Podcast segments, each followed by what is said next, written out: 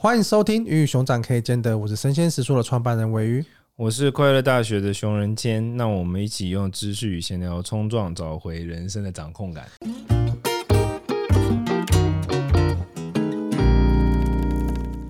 好，今天呢，我们要聊聊酸民文化。哎，我们我们我们我们下面，哎，你 YouTube 是不是比较常遇到酸民？我不知道，我们是不是比较常遇到酸民？有会有酸民吗？还是有？大概几百分之几？我现在同事在帮我帮帮我补充资讯，有百分之五的酸民，那都在酸什么？酸民都在酸什么？酸民都在酸，就是你有什么资格之类的吧？酸民就是他们有几种打点啊，比如说资格论啊，什么论啊，什么论啊什么的。为什么？但基本上酸民就是酸民就是一种逻辑不好的人类了，所以基本上没什么说。但是如果他是来跟你比战的，你也把他当酸民吗？不会不会不会，但我就是不理人比战。没有，我我我我的佛教圈那边我比较会有回应啦，但是所以感觉上酸民就比较像是一些不理性发言。我我觉得也不能说他们不理性，他们觉得他们他们很理性。对.我我就我我不知道你们之前有没有看过一个图，就是吵架有分几种层层面啊。第一种吵架就是他是跟着你的论点在跟你讨论，嗯，这是吵架的第一等级。然后第二等级就是讨论你的合合格性、合法性，你你为什么资格讨论这个问题，这是一种。然后再来就是讨论你的动机，嗯，哦，你你为什么想讲这个？你一定有什么什么？就我我觉得就是讨论问题，它有几种切角，有很多种。当然，当然还有讨论你的你的情绪啊，你的态度啊，就像台湾人，你知道长辈。长辈骂小孩，小孩讲的对，长辈就会说你态度不对，就像这样，就是他会有很多的点。然后我觉得酸民是不一定不理性，可是他一定会纠结在几个不是重点的点上面，不该纠结的事情上面。就是你会觉得说，is that the point？就是这个这个会影响到我们现在讨论这个问题吗？类似像类似像这种感觉。对对对對，我自己感觉上，呃，我有我有认识之前之前的朋友，然后他就会说，他上班的时候要是遇到被长官骂啊，或者是事情不顺啊。他回家，他就会开他的小账号去酸那些公众人物，就他成为是一种他发泄情绪的一个一个一个管道。所以其实真的真真的，大家都说不要理酸民，很多某种程度这个这个这个真的真的，因为很多人他们根本也不是说他们认真想要讨论这个问题，或者他们真的认真想要解决什么什么社会事情，对，是是，他就真的只是想要把他的情绪发泄在。某一个事情上面，然后你刚好就成为了那个标的，而且通常是越大的人或者是越大的事情，容易引来更多的酸面嘛。对对，也就是比较好讨论嘛，然后大家也比较好去找你嘛。要不然他要私讯给某一个不认识的人，他也不知道该怎么做，也不知道该也不知道该怎么继续下去。所以我觉得这个东西真的是你会买。我认同，我认同。之前那个不是有白饭白饭之乱吗？之前。我之前看过一个朋友发，我觉得很好笑。他说：“白饭之乱之所以那么吵，是因为这个议题已经低至到任何人都可以发表点意见，任何人都可以来讲两句。对，那没有什么入门门槛，你知道吧？他是易入，那这这酸民新手村哦，所以他就会这样。你知道最近有巴沙鱼之乱吗？你有看到巴沙鱼之乱？我在台湾，所以我我不在 台湾。哎，by the way，我想说一下，我不在台湾的这段时间，我觉得我的这个演算法非常 peace。我都没有看到一些鸟不拉几的小事。我最近，我最近因为我最近去了中东，所以我关注到就是 Oh my God，以色列在我旁边，真的很近哦。然后你知道巴勒斯坦的事情啊，然后什么，完全没有注意到任何台湾跟食物有关的小吃。我觉得台湾人是 台湾人跟泰国人是少数会为食物一直吵架的民族。我觉得都有“泰”这个字。我觉得巴沙鱼之乱也也让我觉得，哎，媒体试读其实真的很不是。到底什么是巴沙鱼之乱？你会跟我解释？好，反正就是有个 A A A 餐厅，他就要讲说什么哦，有什么巴沙鱼是被。药那些你现在看到巴沙都被药泡过的啊什么的，那什么是巴沙鱼？巴沙哦，就是一个词，是不是？来，我看一下。哎，其实我在他讲之前，我也没有那么熟悉巴萨鱼。巴萨鱼长这样，就是它的专有名词叫做博士盲。对，巴沙鱼。反正他讲说那些鱼啊，那些鱼排都是都是有被药泡过的。然后那篇就很很多分享哦，就上万分享哦。然后之后隔两天之后，又有另外一个粉钻出来打脸说，哦，他其实是他不懂，然后他然后他讲错什么什么的，然后就就刊物啦。然后那篇也上万分享，嗯嗯。然后在这个过程中，我就想说，我根本也不知道到底哪一个是对的，哪一个是错的，就是完全没有办法，那完全没有办法去辨别说，哎，所以到底刊物讲的是对的，还是是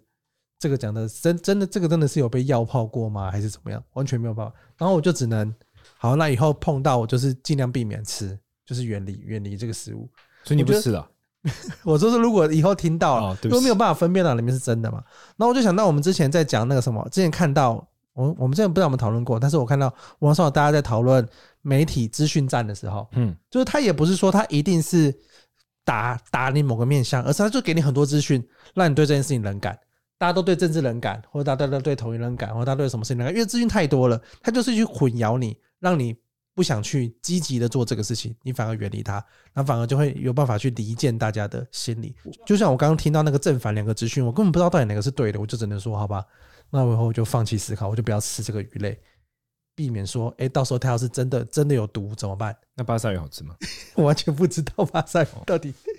因为我他这那因为我觉得大家可以去去看那篇文章了，我们到时候再把，哎，其实。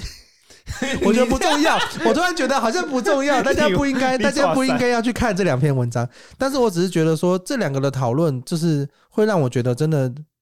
大家在社群媒体上面看这些资讯，你真的很难分辨真伪，太困难了。我觉得，就现在大家得到传统，就是传，我觉得，我觉得这个问题就是像传统的。资讯来源或者说传统的资讯媒介现在已经有点崩溃了，然后他就进入到一种你其实也不是很确定到底就传统，比如说我们传统信任的专家或者传统信任的那种媒体等等，他已经不再不再可以被信任了，所以就这就我我对啊我我反而觉得这是一个比较大的问题，就是在在这现在这个时代有没有比较大家能够相信跟接受的所谓的公众公共知识分子或者公共媒体，就没有人出来讲说，哎，对我讲的就是对的。就他没有，大家就信任他，很少。对啊，可能以前比如说这种主题，感觉就是林杰良医师如果在世的时候，他如果出来讲，是吧？或者是电视节目或者那种新闻报道的，他认真做这个专题，你会觉得说，哎，好像真的是调查报道那，真的是这样。对对对，可能公司接下来就要去研究巴萨鱼，上面还在，你懂？就是对我懂，我懂那个意思啊。就大概我我我我感觉到。的确是这样，不过这个跟酸民现象，我我觉得它又是又是另外一个事情，对对对，就是说，刚突然想到，的的确的确，我觉得我觉得现在媒体上面就是有各式各样的的东西，但当然这造成这样一种结果，大家就不是很相信媒体嘛。我之前看那个谁啊，那个席兰的那有一集，我就要讲很有一个点，我觉得很有趣。他说，大家对媒体的究责比对公共知识网红的究责还少。就同样的内容，如果是媒体在发发，大家反而觉得哦还好。可是如果是觉得说，哎，好像他们本来就会这样做的事情。对对对。可是如果是那种，就是比如说比较有意见、有头部的一些意见领袖的 YouTuber 在发，大家就觉得，哦，你怎么会这样？然后就会群起而攻之。可这是很奇怪的。其实应该是媒体才要承担更大的追，就是查找责任啊，诸如此类。我我有看到他在讲这个事情。对我觉得，我的确的确这是一个台湾的媒体状况。我觉得他的确是一个大家应该都都已经。有有知道，而且我我我觉得更严重的是那些号称是比较国际型的、跟比较有世界观的媒体，它其实也是这样。对，比如说很有名的，我以前也会看的某某世界周报，我现在也会看，但我现在看是用来考验智商，我来确定我这礼拜智商上不上线。对你，你从他的论述中，你就可以看得出来，他有明很明显的某种偏颇性。嗯，对。那当他有这种偏颇，他也算是自媒体吧？他是传统媒体啊。他传媒啊，他本来他在电视上播啊，后来才放到 YouTube 上面去的。他传媒啊，对，但你就会觉得说，就就是慢慢慢慢的啦。我觉得这就是一个有点像启蒙的过程。你从一个我们人从一个愚蒙的状态走向启蒙的过程，就是你会发发现发开始发现说，哎，我要怎么去去分析这些资讯，然后我要怎么去吸收这些资讯，然后你你他是不是讲话都前后前后是其实很矛盾的？对对对对对。所以像像这样的过程，你就可以就是所谓的媒体判读，或者说是。媒体识别或资讯判读，当然那是吸收资讯很重要的一件事情，对。但但我觉得除了资讯判读之外，另外一个很重要还有就是包也是要分清楚，就是你现在讨论问题，就像我一开始破题的时候讲的，到底当这个人在跟你讨论问题，他是他跟你在不在同一个 level，我觉得这很重要，因为有些人跟你讨论问题，他就是在讨论你的资格。你你有资格讲这个主题吗？比如说有些人是这样，那有些人他就在跟你讨论议题本身。我觉得这个也是一个很重要的识别力或判读力，因为从这个判读力可以初步的分类出来，现在来的这个人是要跟你讨论问题，他他就是酸民。看你到底要不要理他，到底要不要花时间去看他的内容。然后最近有一篇，我不知道你有没有看到，我不知道你同文层有没有看到。我最近看到一篇，我很多人我同文层都在发，就他的意思大概就是说，封锁别人是一种什么什么的。他的原文他用了一个大陆词，他用拉黑，对他就在讲说。他就在讲说，封锁别人其实是一种对自己心理健康更好的的的做法。对我觉得那个，我觉得这个也蛮也蛮有意思。我们是直接跳到刷民的解法了？我我只是想到了，对对对，我就想到这件事，因为拉黑是一种智慧啦，是来自于一个 blogger 叫做多米，他写的一篇文章。对对对，然后他在解释说，拉黑是一种拉黑，拉黑就是就是就是说封锁别人对于自己的什么心理健康，不拉不拉不拉。对，但我觉得这个。不论是不是拉黑与否，我觉得第一个重点前提就是要先分得清楚来的人到底是要干嘛。对，因为我觉得特别是觉得这个对于像像做就是 YouTuber 啊，或者说做这种公共发表意见的人来说，我觉得是很重要的一个关卡。因为你知道，我我们我们的心智能力可能没有被设计好要去面对这么多的负面意见。嗯，所以你要看很多的 YouTuber，我觉得他们都就得忧郁症啊，或者说都会就是什么极大的压力啊诸如此类。对我，我觉得一个重要原因是因为，其实我我们人类的心智能力，就像我们的大脑，不是被设计来面对这么多意见的。就像我们常讲的什么，我们一辈子可能只能跟一百五十个人保持密切的关系啦。对吧数字，对对，邓巴数字嘛，还有包括我们大脑的一些一些先天的一些限制，我们其实是有一个它有一个极限性，但是绝对不是设计用来面对十万个人同时跟你发表意见。嗯，对，所以它会它会过载啊。对，如何如何去分辨我现在怎么处理，我觉得是一个很重要的一个智慧吧。这一块我觉得我可以延伸两个，一个一个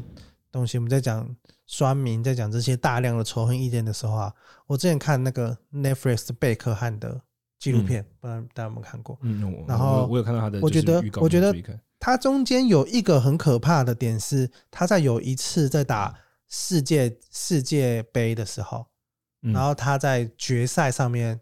发生了一个犯规。因为足球的犯规是你会被判下红牌就会下场，然后就变成球队只有十个人打十一个人。对，他在那个关键，他前面都很强哦，就是都得分啊，都是那种天之骄子啊，然后一直都是算是在的过程中都有好表现，然后都有被报道。就在那一场比赛，他做了一个方关键性的失误，然后被判下场之后，他是得到全国人民的唾弃。就他那种唾弃，就是你，你有想过，你有一天是你是被全国人民讨厌吗？就那种总理在在电视上谈到这个事情之后，他会讲说：“哦，对啊，就是因为贝克汉就是发生了这个这个状况，然后导致我们的输球，就会暗示性的讲这，哎，没有算明示了啦。然后就是他踢球踢到场边，他说后来他还是会去比赛嘛。然后踢球踢到场边的时候，是不是有人挂他的那种假假？假人头、假雕像，然后在那边，然后他只要跑到场边要从场外发球进来的时候，所有场边的观众都会直接骂他，嗯，就骂他三字经啊什么的。就他一一一时之间他是成，你看我们现在看贝克汉，觉得哇，他好像很厉害，很嗯不可不可一世，是世界世界等级的球员。可实际上他曾经经历过，我也是看纪录片才知道。虽然说我有经历过那个时间，可能那时候我可能没有很风靡足球，但我是看纪录片才知道，他曾经是被全国人民讨厌这种状态下，但是他还是。扛住了这个压力，然后后面透过一次一次好的表现，返回了球坛，赢得大家的信任。嗯，嗯，所以我觉得这个东西真的是，我觉得在那个当下，你可以感受得到，那个真的不是一般人可以承受的。因为我们其实很常、很很常听到，我们现在网络霸凌啊，或者很多这种的状态。其实你讲算命文化，它也是网络霸凌的一种状态。嗯它虽然不像是像贝克汉承受是。在路边都会有人骂他，或者是在家里会被会会会被攻击这种状态。可是你想你，你我们现在人其实就是整个就是活在社群上面。所有你的社群，你一划开，真是能遇到大家都来攻击你，大家都来骂你那个状态。虽然说对酸民来说，他可能只是十万分之一，对其中一则留言兄弟，但是实际上对大对承受这些攻击跟这能量来说，都是很可怕的。对对对。然后走过来的人，我觉得真的都是。非常的非非非常的厉害，虽然说我们很多人都觉得说，哇，大家都是很容易被很容易遗忘啊，什么他之前发生了什么事情，然后现在又复出，可是实际上，我觉得不是一个容易重新要来面对镜头，重新要来发生过一些事情，或是被刷屏攻击之后，重新要来面对发文，重新面对内容，都我觉得都是不容易的。对我，我觉得是这样的，而且我觉得，但我我我觉得这个现象它其实存在的另外一个另外一个切角，就是为什么大家会想要。就我我我我不太知道，但我不知道大家为什么想要当酸民。就是大家好像可是不是因为我们大家有有一个时代，可能为什么某种情况下大家觉得那压力太大啊，或者怎么样，用某种方式来宣泄，或者怎么样？因为像我自己的话，我我我讲我个人的情况，像我自己就会觉得说，当然有有你有时候有很多那种就是觉得很挫赛啊，很不舒服的时候，可是就会觉得说，如果我还要把时间花去做更多这种事情，比如说去像酸民的行为或什么，就会觉得。我我感觉好像宣泄了某个东西没有错，但是另外一方面，好像我自己的话会觉得，我就已经前面就已经在不开心，或者说我已经有一个很 low 的情绪了，然后我还要用这种方式去把这个不好的情绪再传递给别人，这到底对谁有有好处？对我有好处吗？对别人好处吗？我有因此而变得更好吗？像我我自己是是这种思维模式，然后我就会觉得 OK all right，就是有时候你还是会有某些事情，你会很想要说点什么，但是后来想想之后就觉得。好像好像也很难说什么，我我自己是这种情况，是不是很多人都想看别人被攻击，看别人跌落神坛，或去冲上，看别人受伤的时候冲上去踢别人一脚，都想要做这种做这种事情，感觉像有一群人的思考是偏向这样，然后就有一群思考，就像我前面讲的，就是他今天心情不好嘛，他今天就随便找人发泄，可是你在路上可能随便骂人，你是会被抓走的，就被对会被带去警局的。然后我觉得另外一块也也可能是，就是你可能看到的是。你羡慕或是你嫉妒的对象，对，或是生活，你会觉得说，哎、欸，为什么这样子的人他可以获得那样子这么好，这么好？就像就像我之前我有我有我有一个，其实最近最近我们这个我们这个录音的当下有发生就是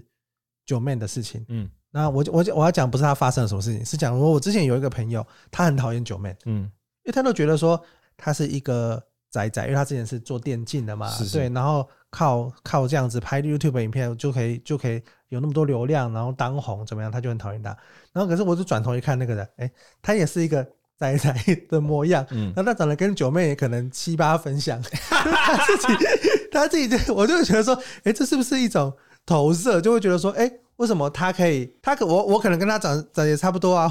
我我朋友应该不会听这一集。我可能跟他也状态也很像啊。那为什么他可以获得那样的生活？为什么我不行？我觉得多多少少大家都会对这样子。可是你这样子的情绪，你没有办法宣泄的时候，他出什么事，或是他怎么样了，你就会去酸他。我觉得感觉上会有这种感觉出现。我我觉得这件事情它是一个很多元的。首先，因为因为就是我现我觉得你现在讲的个案，比如说就是九妹，她的状况，就比如说有些人对她会产生，就比如说可能跟她同认为跟她是同同类的人，可能会觉得你为什么你可以变这样，就是一种嫉妒心态。这这我觉得这第一种啊哈，嫉妒心就是我觉得算命现在它是一个很综合性的东西嘛。嗯。当然，它用透同一个管道表现出来就是社群媒体，因为社群媒体大家都可以多说一句话。对。所以就是算命现象，它在现在的的一种之所以会发生的一个重要媒介，但它的利基点，我觉得是多元的。那一方面来说，第一个就是说，我觉得就是包括我刚刚讲到的嘛，嫉妒心态是一种情况啊，当然这是第一种。那第二种就是像你前面讲的，你另外一个朋友，他那个就单纯去宣泄情绪，对啊，这这也是宣泄情，因为我觉得社群媒体刚刚讲的太容易参与了，对对对对。就是他没有智力测验，对啊，有可能要解决这个问题，大家就是要像我常常有一些很，我常常有一些想法，我就觉得就参与社群的媒体应该有一些智力测验的，或者说我觉得投票权既然有年龄下限，应该也要年龄上限，过六十五岁没有投票权之类的，诸如此类，我常有这种想法，呢？对，whatever，但但当然这是一个自由社会，这这是一个自由社会美好的地方，大家都有资格介入。可是我觉得它就变成就是说。公众的一种教育训练跟什么就变得很厉害。当然，我觉得现在有一些情况有在改善啦，比如说可能越来越多社群可以在讨论，开始在讨论说是不是要实名制哦，然后再来就是包括说，比如说在实名制的情况之下，是不是我觉得整体的社会现象会变得就是说，当你看有之前大家可能会想要避免网络上会出现那种伤害性言语，所以可是当社群管控就越来越严重嘛，但社群管控越来越严重的情况之下，是否真的有去改变根本性改变这个问题，还是整个社群现象社群的？场域反而变成更是一种，就是说真正可怕的，就大家会被主流文化认为是伤害性的、跟攻击性的东西，虽然不会出现，嗯，可是这种其实有很大情绪压力的东西，它还是在那边在那边出现。这个我觉得这是一个，呃，从本质上来说，它是一整个社会都必须要去。思考它才有办法改善的东西，因为我觉得最近有很多剧也在检讨这个问题嘛，比如说之前的韩剧那个什么绝世网红啊，对，然后还有像之前，我觉得我们与恶的距离不太一样啊，它是讲媒体的嘛，但我觉得整体来说，大家都开始有意识到说，其实言语是可能是有杀伤力，有它的力量的啦，而且当它是累积成一个很大的数字，在当事人在一个不好的某一天的时候，那这件事就很有可能会发生，就会变成一个很糟的事情。所以，对啊，这是我我自己的感觉，特别是我觉得今年大家就都说我们今年是很多的那个。帆船年，对，帆船之年嘛，社群网红的帆船之年，嗯、对我我觉得的确是很多人他，可是可是我一方面是这样，可是我觉得也可以分辨，其实我某另外一方面来说，我觉得算命存在，可是我觉得现在主流整个社会其实是往一个比较理智的方向，我个人认为是比较理智的方向前进的，嗯，对，就像比如说九妹的的影片，他出来道歉，大家都承认，就算讨基本上主流意见都是觉得他的道歉。道歉内容是诚恳的，嗯，只是另外有一派意见也是在很客观的分析说，那你道歉影片为什么要开盈利？嗯，对我我我觉得这一些虽然虽然存在，我我不否认，可是我觉得整体我自己感觉上，越来越多人参与这个东西，然后越来越多人有被教育的话，那大家的那个识别力跟那个逻辑力还是还是会越来越好的。我觉得我我对这件事反而没有那么的，我帮我我要帮他说个话，就是现在不开盈利，YouTube 还是会插广告。他有，他有，对对，他没有出来解释说，哎，他没有开盈利，可是他没有开盈利，还是会被插。他有开盈利，没有没有开盈利，对，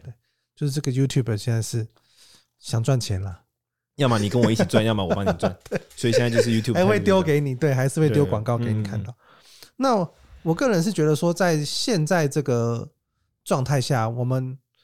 我觉得偏不能说难以避免，我觉得大家已经慢慢的对这，就像你讲，大家对网络霸凌，我觉得大家会把。酸民跟网络霸凌这件事情慢慢画上等号，然后我觉得还有另外一块可以讨论，就是所谓的网军，你觉得？你觉得网军这件事情，它的，因为我感觉上网军是成立于这些事情有效嘛？就是我们这样子，我刚刚讲的有效是有点像就是回归到我前面那个巴沙语的状态，就是把弄得一团闹哄哄的，让大家觉得说，哎，那我不要关心了，我就我就我就退离这个这个战场，这件事情可能有效。然后第二种事情是，哎，你用这样子高强度的这种留言呐、啊，或者这种数字言语去攻击一个人，其实是会。一方面很改变围观的人的想法，对，或者是改变他自己本来对这件当事人对这件事情他的心智，或者是他对这件事情的看法，这绝对是也也也也是有作用的。以在这个状以在这个状态来看，这些前置都成立，它变得可操控性的状态，好像就会从酸民变进化成一种网军的状态跟文化。可是我觉得网军，嗯、呃。当然，我觉得只要谈到网军这个主题，就会谈到来到有点像是政治议题，就是很接近政治题目。然后我觉得谈到网军或政治题目，我觉得它有一个很重要的一个讨讨论点，就是你有没有从此直接得利。我觉得这个是蛮重要的指标。比如说。我就是开行销公司，我下面一千个账号全都是我因此赚钱，那那个 of course 你就是网军嘛。但如果你是比如说你很认认同这个意识形态，你没有从中直接得利，但是因为你很认同他或什么，然后你很积极的为他的去发言，甚至于去攻击，甚至极端一点去攻击你的对手。我我我觉得这个好像不太能够被定义叫网军。我我觉得义勇军，对我对这义勇军，我我觉得这个问题感觉是需要深度去思考的问题。比如说像之前像像像之前那个。有也有一个网红嘛，Cheap，他去上一个节目，然后他就在讨论说，之前在在不同政府执政的时代，他说以前的话，在马政府时代，大家基本上都随便干个马英九，没人鸟你。但是现在的话，基本上你不能讲执政党任何问题，否则的话你就会被抄家。嗯，这是他的观点。但相对的，很多的我我自己身边的很多人就就出来，我看到他们自己的发言，他们的意思就是说，这就是自由时代。我们不是说动用了什么网络的一群人去攻击你，而是。网络上现在就是一个网络上意见很多的时代，所以一方面来说，这个等于说的确是言论自由的情况之下，大家就会更越越愿意去发表自己的意见，这是第一。有可能很多马政府的支持者不在网络上。对对对，或者说他们可能都在 Line 里面啊，或者什么对，这这是第一个嘛。那当然，第二个，我我觉得，当然，我我个人的真实观点，我的确是认为说，就是用网络之前需要智力测验，然后但 whatever，这是我个人的观点。那当然，第三件事情，我觉得就是整体来说，我觉得针对这一类的议题啊，嗯嗯，越细致的讨论其实都是越好的。就是比如说像我们刚刚，像我刚刚讲，就是我们可能要我们要分清楚网军跟或者义勇军的差别，嗯，然后还有就是说。到底酸民他现在为他之所以可以被定义为酸民，是只是因为他讲了你不喜欢的话，他被定义为酸民，还是因为他关注的点根本不是在跟你客观讨论问题，所以你被定义为酸民？像这样，我觉得他有一些客观的，就是这些东西我，我我一直都觉得他讲的越精准，我们对这件事情思考的越清楚，我们的回应态度会越明确。嗯啊，因为我们自己也可以因此而建立一个内心的防火墙，因为。嗯，因为我觉得第一个重点就是说，比如说，当我们已经很清楚哦，现在这个人来不是要跟我讨论问题，他就是要来发泄情绪的，